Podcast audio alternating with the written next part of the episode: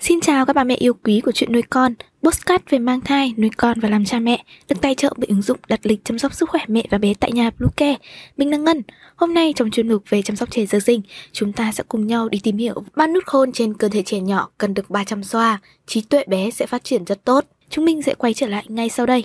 Các mẹ hãy tải ngay app Bluecare để đặt lịch tắm bé, điều dưỡng vú em, chăm sóc trẻ sơ sinh, xét nghiệm và điều trị vàng da cho bé tại nhà, nhắc và đặt lịch tiêm chủng. Ngoài ra, Bluecare cũng cung cấp các dịch vụ xét nghiệm níp lấy mẫu tại nhà, massage mẹ bầu, chăm sóc mẹ sau sinh, thông tắc tia sữa, hút sữa và rất nhiều dịch vụ y tế tại nhà khác. Truy cập website bluecare.vn hoặc hotline 24 trên 7 098 576 8181 để được tư vấn cụ thể các mẹ nhé. Chăm con nhỏ nói khó không khó, dễ không dễ, đôi khi phải có bí quyết. Hôm nay Bluecare sẽ gửi đến 3 bí quyết cực kỳ đơn giản, vừa thắt chặt tình cho con, vừa giúp bé phát triển tốt, thông minh lanh lợi. Đó là chăm chạm, vuốt ve, xoa cho con ở ba vị trí thích hợp như sau. Mời ba mẹ cùng tham khảo nhé. Đầu tiên, bàn tay, 10 ngón tay nõi trái tim, Bàn tay của con có liên quan đến sự phát triển vận động sau này. Ba thương cầm nắm xoa bàn tay con có thể giúp ích cho khả năng xúc giác của trẻ.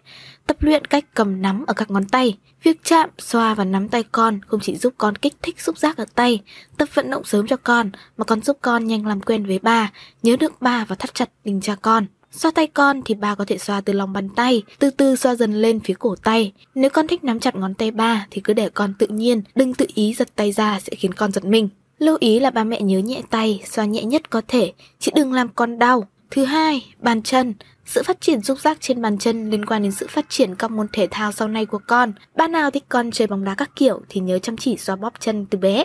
Điều này rất tốt cho giai đoạn tập bò, đứng, đi của con trong những năm tháng tiếp theo. Khi ba vuốt về, xoa chân con, con sẽ cảm thấy vui vẻ, thoải mái, cảm giác được nâng niu. Ba chạm vào chân con còn giúp con dễ ngủ, ngủ ngon, rất có lợi cho sự phát triển thể chất và trí não. Bác có thể massage chân cho con từ trong ra ngoài, từ dưới lên trên và nhớ nhẹ tay từ tốn. Và thứ ba là lưng của con. Chạm và xoa lưng cho con được xem là cách để chấn an và giảm cảm giác bồn chồn, cáu gắt ở con. Nếu con nhỏ ở nhà hay khóc, khó dỗ, bác có thể thử xoa lưng, vỗ nhẹ nhẹ cho con. Ngoài việc thư giãn gân cốt ở lưng cho con, thì việc mang đến sự thoải mái rất tốt cho tâm lý của con.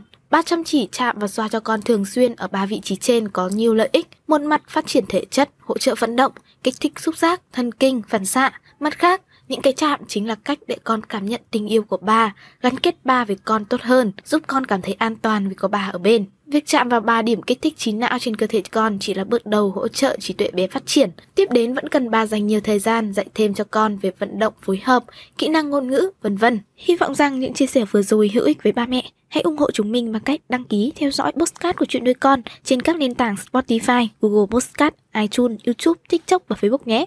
Xin chào và hẹn gặp lại trong những số tiếp theo của chuyện nuôi con.